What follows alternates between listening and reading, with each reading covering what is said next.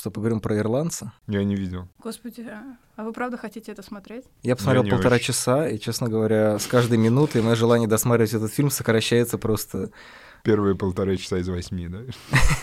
3 3.29 всего лишь. 3.29? Да. Причем самое смешное, я ведь перед каждым подкастом пишу в пабликах, типа, что вы хотите узнать про вот мы обсуждаем то-то, то-то. Ну, понятно, что в этот раз я неудачно выбрал время, потому что еще никто его не видел, кроме...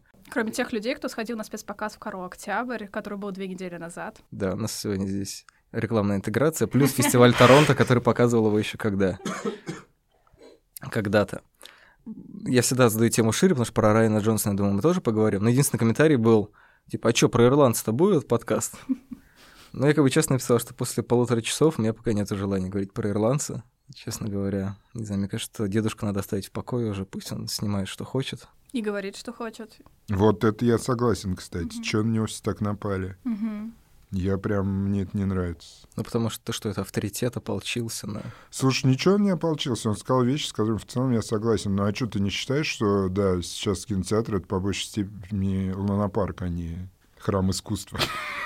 Но тут проблема в том, что это разделение в эпоху позднего капитализма исчезает, и, по сути, основа поднимать эту оппозицию наверх совершенно бессмысленно, потому что непродуктивно. Какой смысл противопоставлять как бы авторское и массовое кино, если этого противопоставления по факту уже нету, и все элитарное и массовое сходится в экстазе примерно везде, в том числе в фильме «Достать Ладно. ножи». Короче, я что хочу сказать, слушай, ну он же не аналитик, который чеки анализирует, да, вот как эти там с шавермой.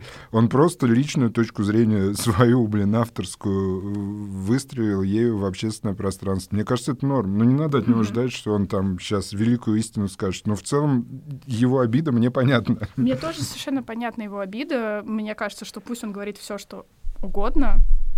А, Я просто говорю, это то, почему все ополчились. Все несчастные гики, которые Не, об- не, обожают фильмы кажется, Марвел. ты так- знаешь, мне кажется, ты переоценишь гиков. Мне кажется, многие из них оболчились просто из-за того, что кусок фразы услышали. Знаешь, как вот с этим сексом, которого в СССР не было. Там же было продолжение, да? У нас есть там, что, А забыл, какое чё. там было продолжение? Ну, типа, у нас есть что-то взамен секса, там, интимная жизнь, например. Ну, какая-то формулировка была глупая, но, тем не менее, она В нивелирует... смысле, вот- в СССР не было секса, но был петинг? Ну, Но блин, был Сталин. Я не вспомню уже, кстати, мне стыдно. Я вспомнил эту ситуацию и не могу вспомнить, чем она разрулилась. В общем, мне кажется, хипстеры такие, блин, наши трогают, что вы наши трогаете? Мне кажется, тут даже не в этом дело, а в том, что, в принципе, все новостные заголовки, они построены на том, что тебе нужно А, привлечь ну, как можно тоже, больше, да, да, больше это бурления. собой, да. Тут есть, конечно, сложная ситуация с тем, что формально ведь получается да, вот эта вся новый Голливуд и прочая фигня, когда они закончились, как раз и началась эра мультиплексов. Формально то, с чем Скорсезе, ну, как бы на словах борется, потому что я уверен, что он по барабану. Ну, бы хотелось больше, больше Мне поля кажется, для они кино, пересеклись же эти, ну, эры чуть-чуть, нет? Нет, они пересеклись, но я имею в виду, что он, в принципе, Да. застал, и он, в принципе, понимает этот механизм. Я бы не сказал, что что-то радикально поменялось. Короче, просто бюджетов. вопрос вот в чем какой-нибудь там, например, Спилберг с точки зрения Скорсезе, он на какой стороне, например? Слушай, это вот единственный, на самом деле, повод поговорить про нового Скорсезе, это мне интересно, как новый Голливуд превратился в новый Голливуд, в смысле вот в эту старую архаичную структуру большой формы. То есть фактически сейчас вот эти все прекрасные дядьки типа Копполы, Лукаса, Скорсезе и прочих, которые когда-то боролись, значит, с неправильным глянцевым кино, они сейчас выполняют примерно ту же функцию. Я про это же вот и говорю. Я именно в эту сторону, да, тоже. Ух ты! Клубок запутанный, и мы не распутали его. Пока еще. У нас тут следственный изолятор и буфет? Well, well, well. Это подкаст «Мандай Карма», посвященный детективному фильму «Достать ножи» Райана Джонсона. Сегодня мы собрались в причудливо устроенном многоэтажном доме студии звукозаписи при сайте аудиокниг Storytel, в котором мы записываемся. Спасибо им за это. И сегодня в нашем детективном агентстве три человека. Это э, Женя Маренис, э, администраторка телеграм-канала «Не опаздывайте на трейлеры». А, здравствуйте.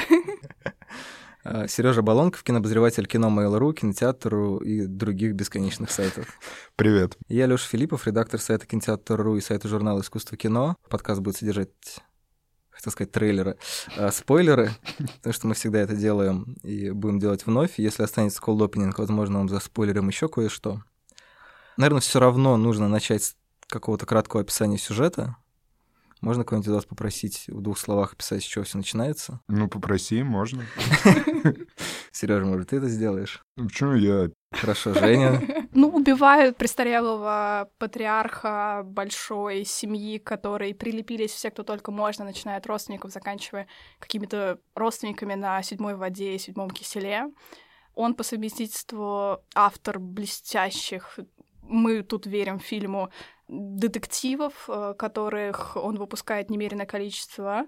Не блестящих, а успешных. И очень успешных благодаря наверняка усилиям издательства, которое он основал. И, собственно, его смерть подстегивает какое-то количество трений по поводу довольно большого наследства среди всех э, членов э, семьи, родственников, служанок и прочее довольно быстро прибывает э, некий детектив э, с ярко выраженным южным акцентом, что, в принципе, кажется, является его единственной индивидуальной чертой, э, и расследует эту смерть. А, я забыла сказать, что это было, в общем-то, все выглядело как самоубийство, но, естественно, все не так просто.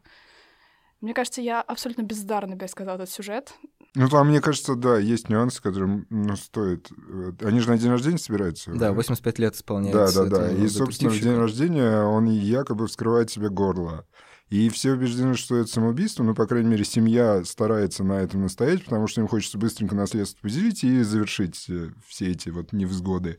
А, и вдруг появляется вот этот самый детектив в исполнении Дэниела Крейга, который что-то от них, от всех хочет. Они говорят, да что ты пристал, он самоубился, отстань от нас. А он что-то копает, копает, ну и докапывает, что-то там. Вот, ну что ж, здесь территория без спойлеров закончилась.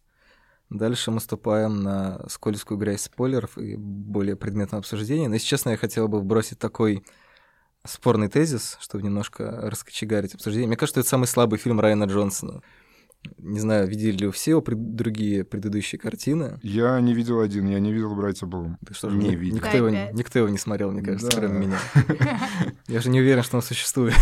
Ну ты же его видел, как ты?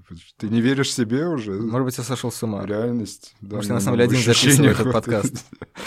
Просто сижу в пустой комнате. Ну, хорошо. Э, и тебе он нравится меньше всех остальных четырех, да? Получается? Да. Наверное, переполненный зал кинотеатра «Октябрь» две недели назад с тобой бы не согласился, потому что такой громкий хохот я последний раз слышал на фильме «Горе-творец», где э, зал просто в полный голос повторял вместе с героями фильма реплики типа «Oh, hi, Mark» и вот это все.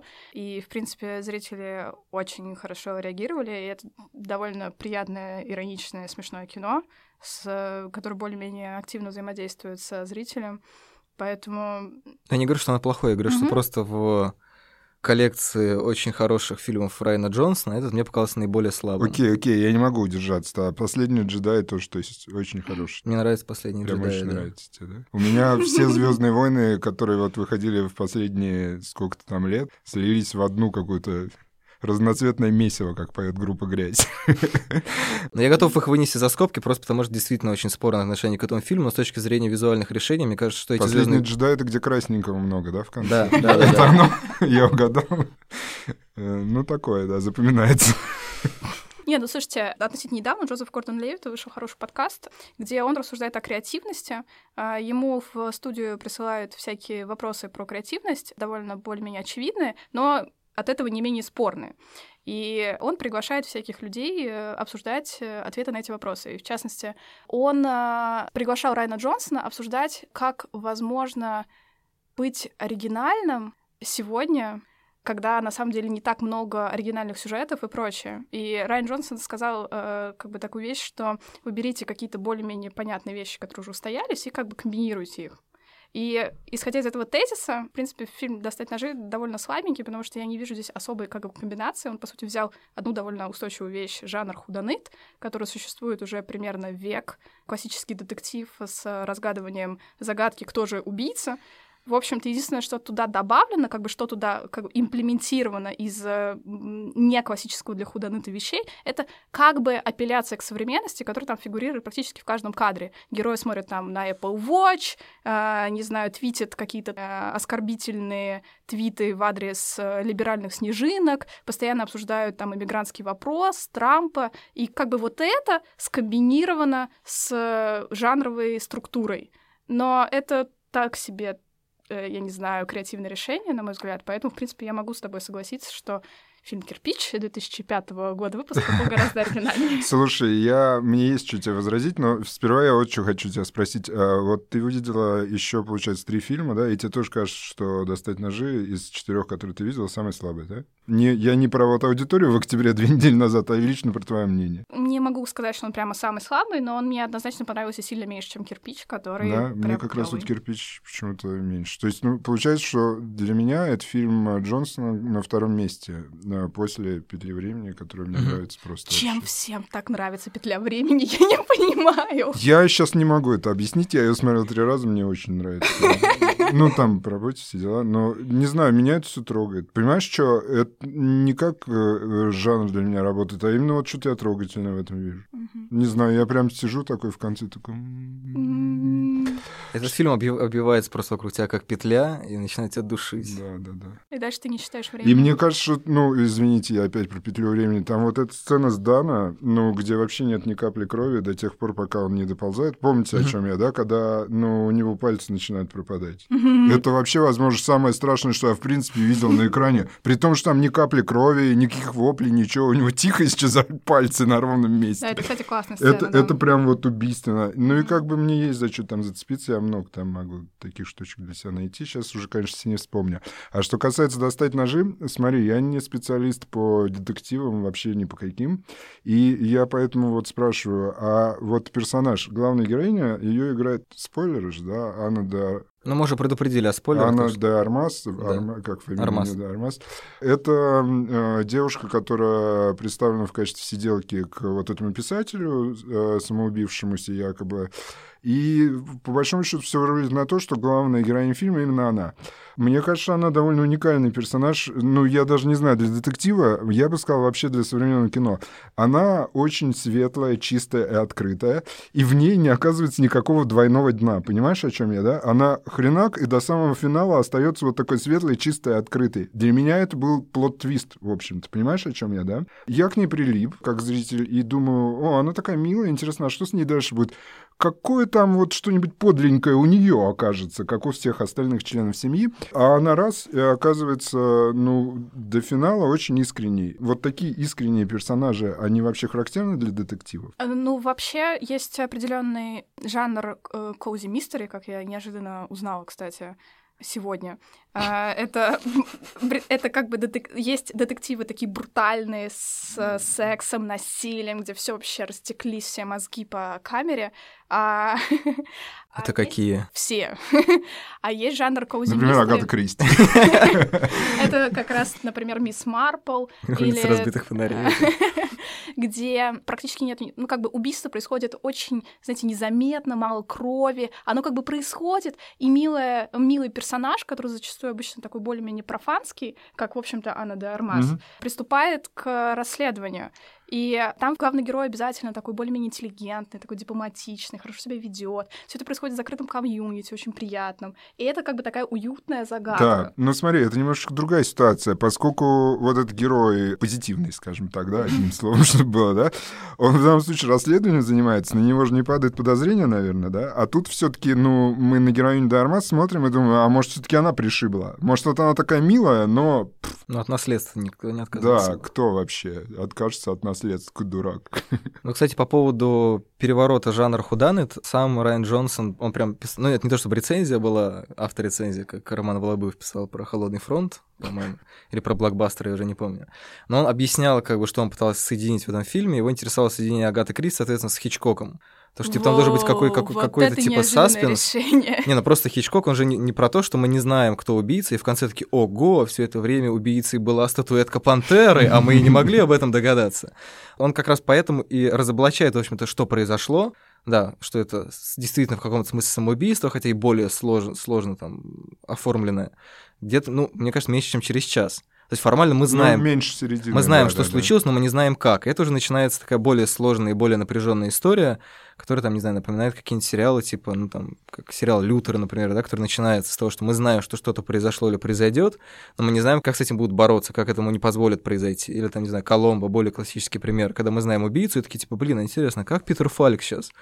Там, не знаю, что-то там где-то походит, покурит, пощелкает там своими пальцами, в итоге все раскроет. То есть он, он соединяет все таки две какие-то структуры. Формально просто, наверное, проблема в том, что это не как в кирпиче соединение школьного кино с нуаром. То есть это не две какие-то абсолютно разные величины. Они настолько близки, что, в принципе, можно пройти мимо и не заметить, что там с этим домом что-то не так, что у него есть вторая лестница какая-то. Мгм. Возможно, просто на самом деле детективы с Асменсом срастили уже давным-давно и много раз. Ну, и это тоже, да. И в этом плане это тоже не очень креативное решение. Детек- детектив, мне кажется, честно говоря, такой жанр, которым уже сделали все, что только можно. Да. То есть там уже действительно убивали всех, не убивали всех. Мгм. То есть вы считаете, что, извините, в последних джедаях происходит что-то, чего раньше не происходило на экране, да? Не, последний джедай вообще при- предлагаю выносить за скобки. Я не отстану.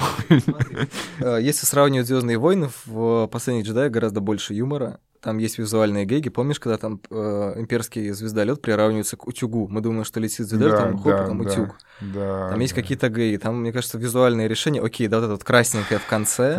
Или помнишь, когда там да. происходит взрыв, да, когда э, Лора Дерн направляет космический корабль на другой космический корабль, и там вдруг пропадает звук, и происходят эти взрывы. Или когда... Слушайте, извините, есть у меня ощущение, просто... Что у меня- Райан Джонсон может быть ответственен за эти решения. Там же гигантская студия. Ну куча вот, во-первых, а во-вторых, слушайте, так подождите, последний джедай, там, где принцесса Лея пролетает через космос такая, да, и с собой пробивает космический корабль, это, Это там? чудо... Не, она не пробивает свой космический Ну, корабль, но это чудовищная происходит? сцена. Это, это, эта сцена нет. Это я не буду защищать. Эта У сцена, меня это просто, ужасно. видишь, как, какой-то, видимо, механизм вытеснения включился, и я помню, что красненького много в конце, а все остальное более-менее попыталось стереться из памяти. Но просто остальные Звездные войны, несмотря на разных авторов, типа Абрамса и этого. Господи, как зовут режиссера изгоя?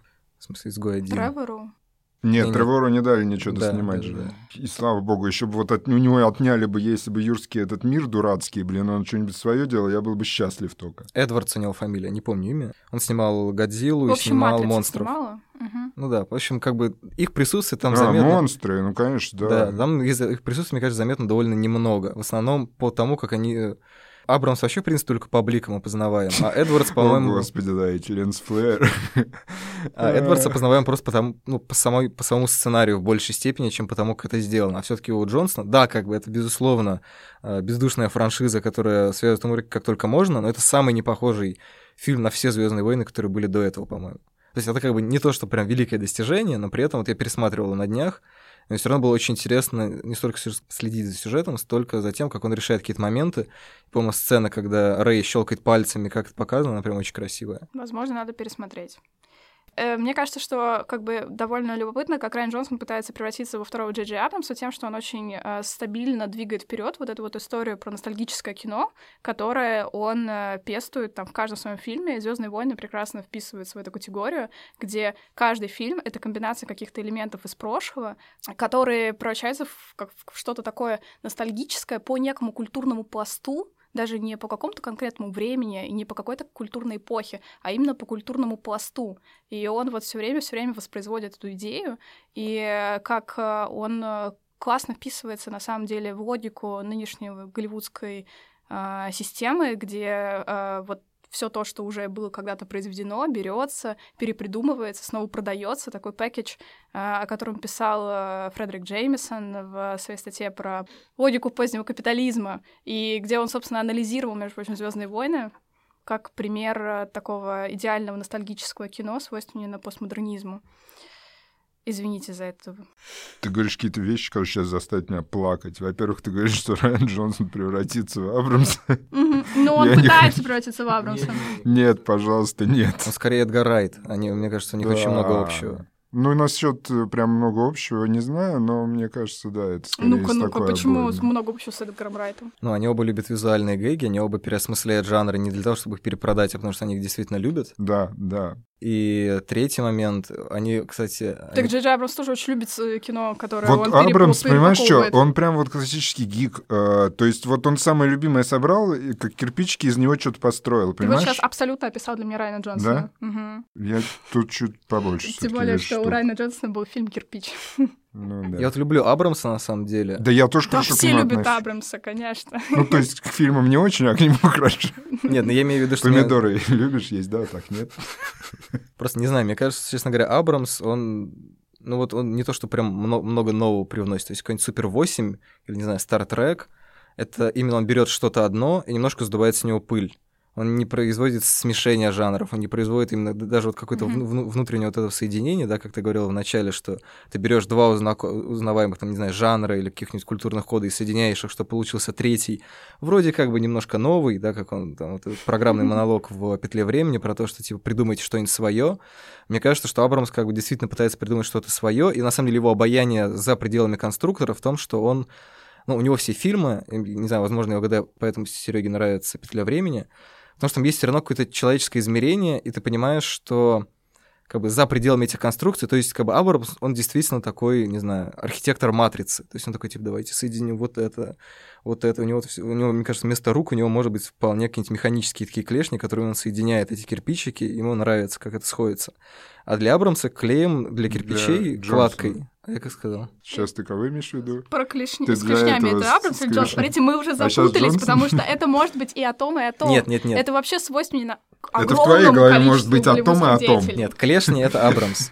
Рай- Райан Джонсон, я боюсь все время его назвать Райаном Мерфи, а Райан Джонсон все время прокладывает, использует как цементную какую-то вот эту вкладку для своих кирпичей, очень какие-то человеческие штуки. То есть у меня петля времени в конце, как и братья Блум, которых никто не видел, и возможно, не существуют, как раз трогает какая-то очень простая, на самом деле, довольно наивная человеческая история про то, как, ну, как это человек принимает какое-то очень важное для себя решение, и в данном случае в петле времени, Мне кажется, это довольно вообще радикальный шаг для sci-fi, и вообще, в принципе, для такого очень человекоцентричного кинематографа, тем более как научная фантастика, где он делает что-то не для себя, он делает, условно говоря, что-то для человечества. И он такой понимает, что его жизнь, и вообще, в принципе, устро... все устройство жизни, которое есть вокруг него, это круг насилия, что его невозможно никак прервать, если ты продолжаешь жить. И в этом мощный катарсис этого финала, когда там этот пафосный монолог, он говорит, я увидел там ребенка, который прячется Да, В нормальный поле. диалог, я, отстань. я увидел э, там мать, которая Он пытается... просто его- увидел это реально, и все, что он описывает, что Ну, в видит, смысле, а в пафосный. Супер 8 был несчастный вот этот пятиклассник, влюбленный в Эль Фаннинг. Что чем себе нечеловеческое измерение? Вот я что могу сказать про это? Все пятиклассники в Супер 8, они абсолютно спилберговские. Они вот, ну, у них нет... Ну, в смысле, это тоже цитирование, конечно. Почему нет? А у Джонсона все-таки, мне кажется, в петле времени персонаж-то его собственные. Ага, то есть Джозеф Корнер Левит не играет Брюса Уиллиса. Да у него даже Брюс Уиллис играет, в общем, странного довольно персонажа тоже. Там, кстати, есть поковыряться, ну, наверное, не стоит сейчас, да, там много всего. Слушайте, но вообще. мне кажется, что типа вышивание крестиком или гладью это все равно вышивание. Ты все равно используешь как бы ткани и нитки. Да, ты можешь как бы. Ну да, ты используешь актеров и камеры. Нет, ну окей, если мы говорим про то, что Абрамс и Джонсон условно играют на некотором одном большом поле, да, они На оба... поле иг- ностальгии, да. Ну, скорее, я бы выбрал термин гиковства. Потому что ностальгия... Мне не кажется, что петля времени апеллирует к ностальгии, вот серьезно. Там есть, не- мне кажется, некоторый ностальгический момент, когда он говорит про... Come on, там поклонение перса- 20 героиню веку. Эмили Блан зовут Сара. И чё? Ну, мне правда непонятно. Ностальгия и чё? по Библии, но не... Нет, на самом деле Терминатор, я понял. Не-не-не, ну, серьезно, ты считаешь, что вот, ну, это вот так работает? Я не согласен. Ну, то есть я этого не прочитал вообще Сара и Сара. Ну, господи, Сара была вообще жопа ешь.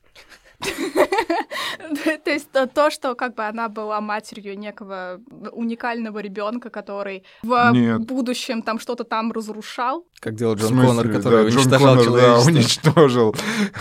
Бесследно уничтожил Скайнет.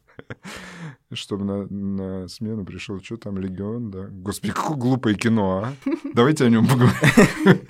Слушайте, я на самом деле хотел от Брюса Уиллиса перекинуть мостик обратно к «Достать ножи», который мы сегодня пытаемся обсуждать. А, но я думаю, что ты имел в виду то, что Уиллис все-таки играет не- некоторую нетрадиционную для себя роль. То есть он обычно у него такой героический типаж, что тут он формально играет ну, циничного ***ка, который пытается ради своего семейного благопол- благополучия... Во, слушай, ты жизни. говоришь вещи, которые многие в этом фильме на самом деле не замечают. Ты в курсе вообще? Что на самом деле вот эту хрень с тем, что Виллис ты так остается полным ушлепком, он же все время там лепит про то, что он исправился благодаря тому, что он встретился с женщиной. Это полная гонева вообще. Если приглядеться, очевидно, что он полный урод. И в этом и смысл, что, ну, как бы молодая версия отщепилась, понимаешь, полностью. Он понял, что все кончится плохо, он такой, типа... А, а многие же этого не замечают. Многие ну, принимают это за чистую монету. Да, вот Виллис исправился, и вот, ну, как бы... Хочет убить, убил двух детей, убьет третьего. Да, да, да. Ну, короче, там есть нюанс. Там же еще штука в том, что убийства как таковые не показаны детей, да? Ну, как он приходит, там раз что-то случается. Люди, видимо, не склонны внимательно кино смотреть. Это, это для меня вот как раз в Джонсоне очень интересно. Он сделал этого персонажа вроде бы понятным с первого взгляда, да?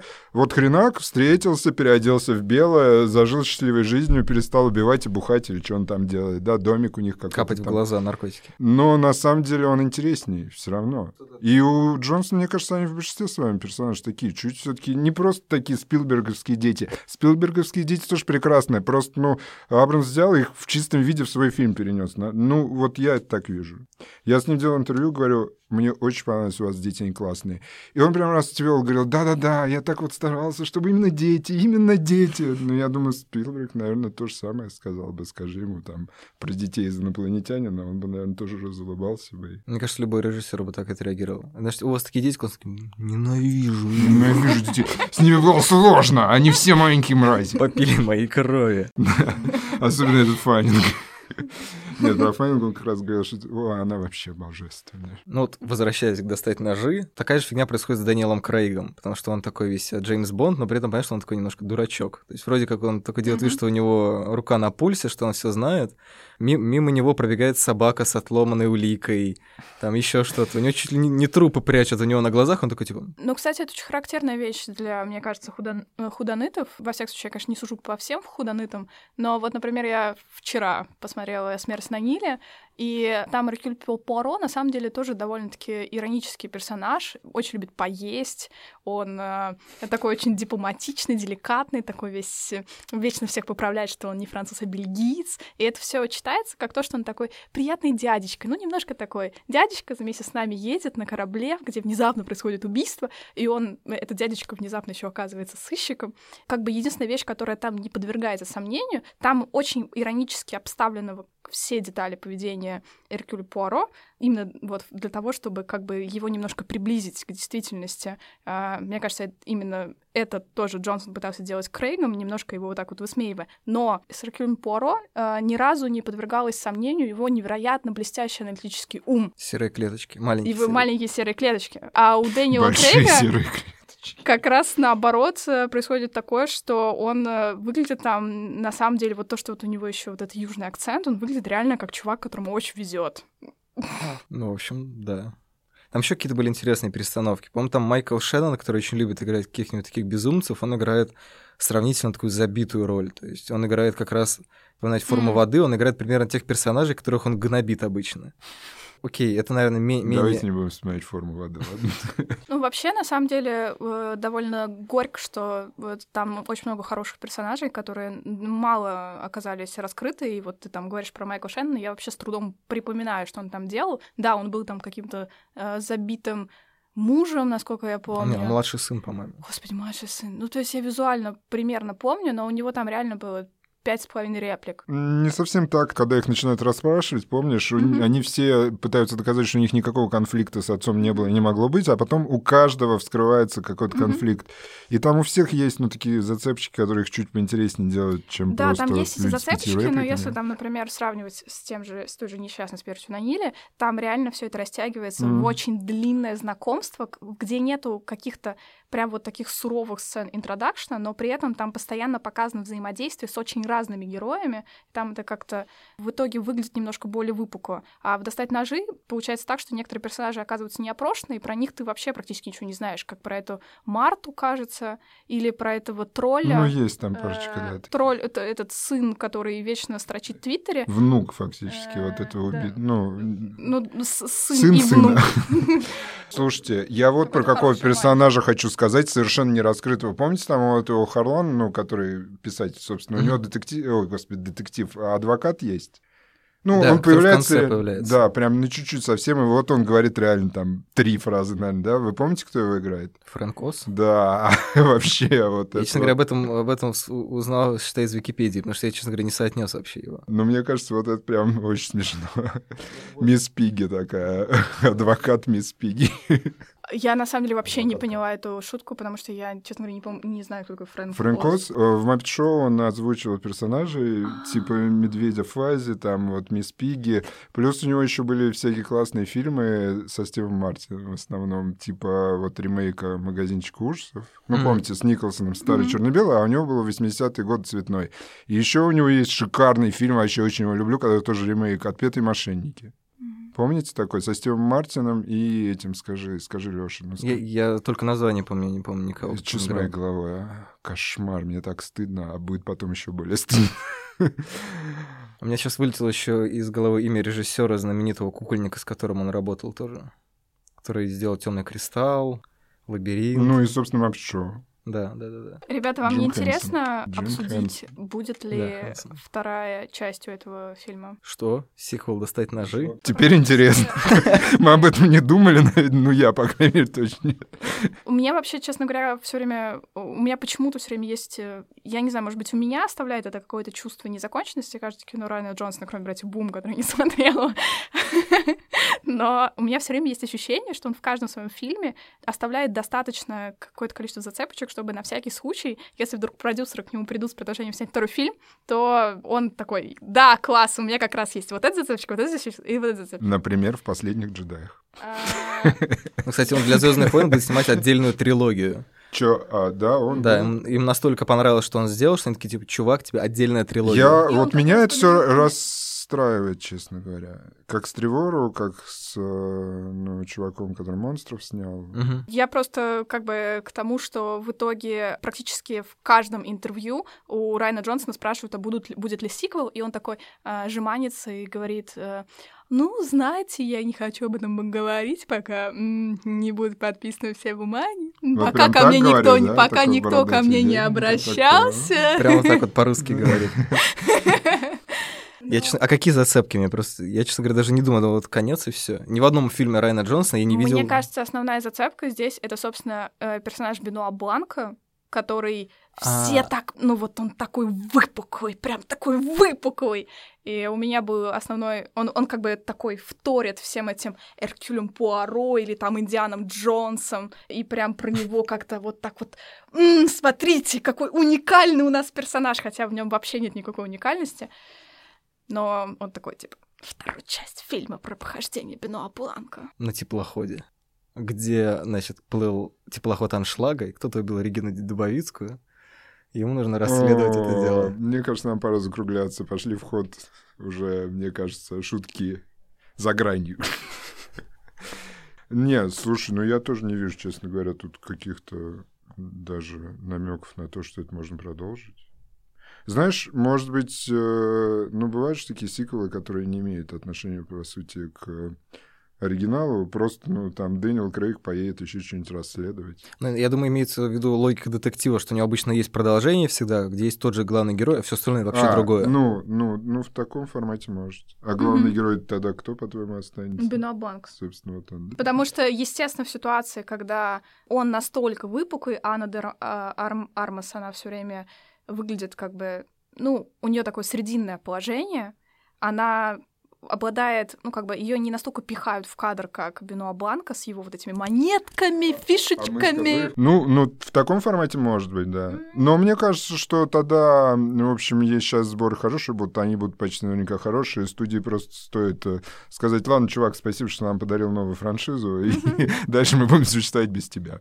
Мне кажется, для всех будет лучше, хотя для Джонсона уже ничего, его судьбу уже ничего не улучшит, М, У него учитывая, что ему трилогия. Это просто провал, это просто провал, это вся жизнь угроблена, считайте. Ну, если он будет снимать, как сейчас, один, одни Звездные войны, другой фильм Звездные войны, другой фильм, то почему нет? И- А потом все смерть. Но Не учитывая, знаю, в что культурной 45, логике позднего капитализма это успех. мы все-таки думаем, что Райан Джонсон нормальный человек, а не поздний капитализм. Ну, не знаю, я, честно говоря, действительно боюсь всей этой идеи с сиквелами, потому что Эдгар Райт же собирается снимать сиквел «Малыша на драйве», и меня это очень пугает. Очень. Мне кажется, что лучше бы Эдгар Райт снял три части Звездных войн, чем сиквел «Малыша на драйве». Смелое заявление. Лучше для кого? Мне нравится, как мы реально очень сильно пытаемся что-то достать ножи. Ну, просто мы, кажется, согласились, что это хороший фильм, и все, что, да, все же согласны Можно- с этим, можно что один из лучших фильмов Джонсона. Ну, тех четырех, которые мы с тобой видели. А пятого, возможно, не существует, как мы выяснили. Все самое важное мы сказали уже. А, я, кстати, придумал, мне кажется, классную рок- рокировку для всей этой студийной истории.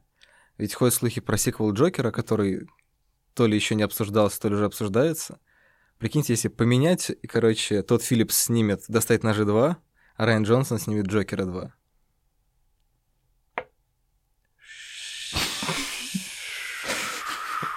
Я не знаю, что на это сказать. Мне кажется, что это тоже плохая идея, прости. А, тебе же совсем не нравится Джокер. Ну как, ну, ну он нормально сделан, но в целом, да. Меня поражает его э, эффект, как внезапно его посмотрели люди, о которых я вообще не ожидала, что они будут его смотреть. Например, моя тетя, моя мама, моя бабушка. Меня это пугает. Серьезно, это, это, в этот момент я такая чувствую, будто бы я нахожусь перед некой вот этой демонической силой, которую не остановить. Дьявольский дух позднего капитализма. Мне кажется еще любопытным, что, э, извините, в продолжении темы позднего капитализма, тут э, надо, конечно же, в скобочках написать, что капитализм нехороший, что семья, которая действует там главными героями и, по сути, является тоже основателями большой корпорации, у них э, по производству британских детективов, эм, которые затягивают своих зрителей примерно как фильм «Достать ножи» Райана Джонсона, у них семейный бизнес. И это такая немножко тоже ностальгическая отсылочка к еще буржуазному устройству капитализма на, как бы, во время его некого, не знаю, раннего 20 века. Ну, сейчас эта семейная история с Рокфеллерами и прочим, прочим, прочим. Да, и это совершенно идет в разрез с э, тем э, поздним капитализмом, о котором пишет Фредерик Джеймисон, что он в основном корпоративный, где совершенно безликая массовая культура, совершенно невероятное желание каким-либо образом выделиться, подчеркнуть свою идентичность и индивидуальность, и мы, соответственно, ищем эту... Эта тоска по индивидуальности, она выплескивается в тех, в, в той культуре, которую мы потребляем, которая на самом деле совершенно тоже безликая и скомпонованная из кучи элементов прошедших эпох. И то, что там э, вот этот вот буржуазный бизнес э, какого-то раннего 20 века, это такая тоже ностальгическая нотка. Слушайте, раз мы про ностальгию, извини, я не про поздний капитализм, а про Мгм. другое немножечко. У меня особенно ностальгические чувства вызвало появление на экране Дона Джонсона. Мгм. Потому что, блин, мне кажется, он выглядит ровно так же, как... Как это там называлось? Полиция Майами, отдел нравов? Да, Сколько да, да. лет назад это было? 30, я не помню.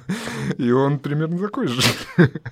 Из шкафа достали нафталин, такие щек стрясли, и вот он здесь. По поводу совпадений, забавная штука, потому что я параллельно смотрю сериал «Хранители», где тоже играет Дон Джонсон. У него ревайвал какой-то, что ли, у этого Дона Джонсона? Что с ним вообще? Может быть, он просто с, Везде, везде. с табличкой ходил просто по студиям, работаю за еду. А второе то, что вот эта история с Полом Дана из «Петли времени», она же начинается с отрезанного носа. И у меня был день, когда я посмотрел два фильма про отрезанные носы. Первый это был фильм «Клоун» э, режиссера Уотса, который снял «Человека-паука» нового с Холландом. Мгм. А второй это как раз «Петля времени». Полной кар- Для полной картины мне не хватало только то, что утром я проснулся, у меня тоже нет носа.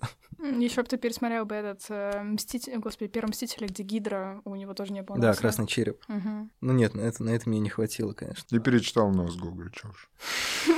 Просто вот, чтобы добить уже, все. Еще аптеку, Тема закрыта. в аптеку за каплями еще сходил. Ладно, в качестве такого закругления немножко подытожить. Мне кажется, что вот этот дом, который, собственно, который построил Харлан, и которого, мне кажется, не случайно играет э, Кристофер Пламер, который заменил Кевина Спейси во всех деньгах мира, потому что он там э, было олицетворение вот этого магната, да, то есть такой, типа, Америки кровопийцы, да, вот в каком-то экономическом таком смысле, типа, все, все должно быть мое. И вот то, что Женя сейчас говорила про э, корпорации, там же есть этот крючок, когда э, Майкл Шеллон говорит, а типа Netflix хочет купить права на твою книгу, ну типа пошли они в жопу, никому никакие права ни за что не дам. И там есть такая, э, действительно, столкновение двух этих э, денежных систем, которая одна такая семейная, старомодная, уходящая там корнями куда-то далеко-далеко-далеко там. И при этом совершенно фейковая, потому что даже дом, в котором они живут, был куплен типа 20 лет назад. Да, но при этом выглядит так, как будто он там стоял Да, вот да, да. буквально с самого основания Америки. Кстати, вот это классная шутка тоже. Мгм. Ну, Это, там это очень в конце хорошая деталь, да. Там они долго-долго ходят по комнатам, коридорам, чувствуют себя уютно.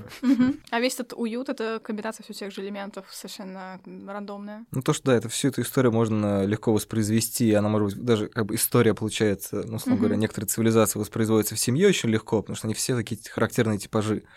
Там женщина с правилами, там маленький э, чертенок, который срет в Твиттере и так далее. Маленький, ничего себе маленький. Ну, сколько ему там лет? Типа 16? Ну, типа того. Ну, хорошо, средненький. Средний. И, собственно, даже сам персонаж Бенуа Бланка, который должен быть, типа, уникальным, уникальный сыщик, о котором пишут профайле в Нью-Йоркере, он на самом деле настолько, типа, ну, стандартно слепленный Стул Икеа такой. Да-да-да. Вот, мне кажется, символично, что он как, ну, когда он действительно кончает жизнь самоубийством, там есть определенная закадровая история, почему. не сыщик. Да, сыщик, сыщик жив, он обязательно отправится в путешествие Во во второй второй, части. части. Когда Харлан кончает жизнь самоубийством, это в том числе выглядит как, как жест, как будто так и было задумано. То есть он такой, типа, ну, все мои дети, им нужно... Это очень Да, любимая... м- абсолютно. А мне кажется, что Может быть, он всех переиграл в Го, как там же есть вот эта метафора с игрой в Го. Мне кажется, что в сущности он совершает... Ну, там как бы... Мы же спойлерим, Да. да? Смысл в том, что якобы его укололи не тем лекарством, а вот нянечка, да, Анна де Армас, не то лекарство ему вколола, он сейчас умрет, и чтобы снять с нее обвинение в убийстве непредумышленном, он кончает жизнь самоубийством. Но мне кажется, что он отчасти это делает просто потому, что его очень задолбала семья. Ну, то есть примерно на 50%. Мне кажется, что это прям жест. То есть это не какие-то додумки, а именно, мне кажется, фильм это и хочет сказать. Ну, то, что да, он, это любимая мысль Джонсона, которая, мне кажется, звучит в каждом его фильме, когда он говорит, придумайте что-нибудь свое, живите своей жизнью. И таким образом он как бы отрубает их от этой иглы капиталистического одобрения и такой, типа, ну, ребят, дальше упутывайтесь сами. У вас нету дома, у вас нету моих денег. Не-не-не, Но он... если нет, нет, подумать- нет, он не отрубает от ИГ капиталистического одобрения. Это как раз логика капитализма, когда у тебя вместо традиционно устроенной семьи, где у тебя есть э, семейный бизнес, и все им занимаются, тебя, наоборот, выбрасывают как котенка в мир большого города, в мир больш- э, больших денег, который крутится где-то, где не ты. И ты должен снова подняться по этой лестнице. Да. Это как раз логика капитализма. Он же даже проговаривает, что типа добейтесь чего-нибудь сами, как я. Ну да, но я говорю, сделайте что-нибудь свое. То есть, окей, Но это- он э, реально Да, да, не да, говорит, типа, станьте, я не знаю, социалистами или там уезжайте в Тибет и живите там как отшельники. Он говорит, давайте зарабатывайте дальше, давайте только, ну, сами уже. Это же история про то, что все их взгляды, которые у них есть, сф- сформированные благодаря там, папиному или дедушкину капиталу, они сейчас пройдут настоящую проверку, насколько ты будешь придерживаться этих взглядов, когда тебе нужно зарабатывать на жизнь, а не то, что типа сейчас дедушка чек пришлет. И это тоже, мне кажется, очень интересный комментарий, гораздо более интересный, чем то, что Анна де Армас, она там дочь каких уругвайских, по-моему, мигрантов, и типа там есть этот как бы какой-то комментарий по поводу того, ну, что вот она лучше, меня чем тема они. вообще не заинтересовала, кстати говоря, там иммигранты, не иммигранты. Там, мне кажется, это единственное нужно для сюжета, но Но дана. ее, шантажируют, э, дескать, если ты... У нее мать э, на территории США проживает незаконно. И э, это дает возможность там определенным персонажам на нее давить. Мне кажется, что это с точки зрения сюжета важнее было, как какой-то социальный посыл в этом разгадать я не хотел вообще. Мне кажется, кстати, что вот эта вот история про э, семью, в которой вращается много денег, она очень схожа с сериалом Succession, который сейчас идет. Тоже про магнатов, телемагнатов, в которых можно узнать что-то среднее между Рупертом Мёрдоком из Fox и э, семьей Дисней, которая, как я, между прочим, узнала, все еще владеет Дисней. То есть вот то, что там Боб Айгер SEO, это как бы вообще ничего не значит, все доходы идут семье Дисней, это очень интересно. Вот люди, люди с ушами. Там, соответственно, это такая довольно талантливая сатира, опять же, которая очень мощно проезжается по всей вот этой идее семейного бизнеса, как совершенно такой паразитической, неликвидной. Ну, ностальгической. Вот как бы там, кстати, нет ностальгии, а вот у Райана Джонсона, конечно, есть эта ностальгия очень серьезная. Хотя, хотя, возможно, это ностальгия, это как бы такие ажуры, кружева, которые они настолько хорошо выпилены, а, что они заслоняют как раз вот эту критику. Ее у вас, в общем-то, особо Как не тебе такое? Иди в задницу, А иди в задницу, в задницу. В задницу, ты тоже в задницу. И романтики М, не чувствуется. Звучит заманчиво. Ну что ж, давайте тогда заканчивать. Это звучит заманчиво. Всем спасибо. Пока-пока. Пока.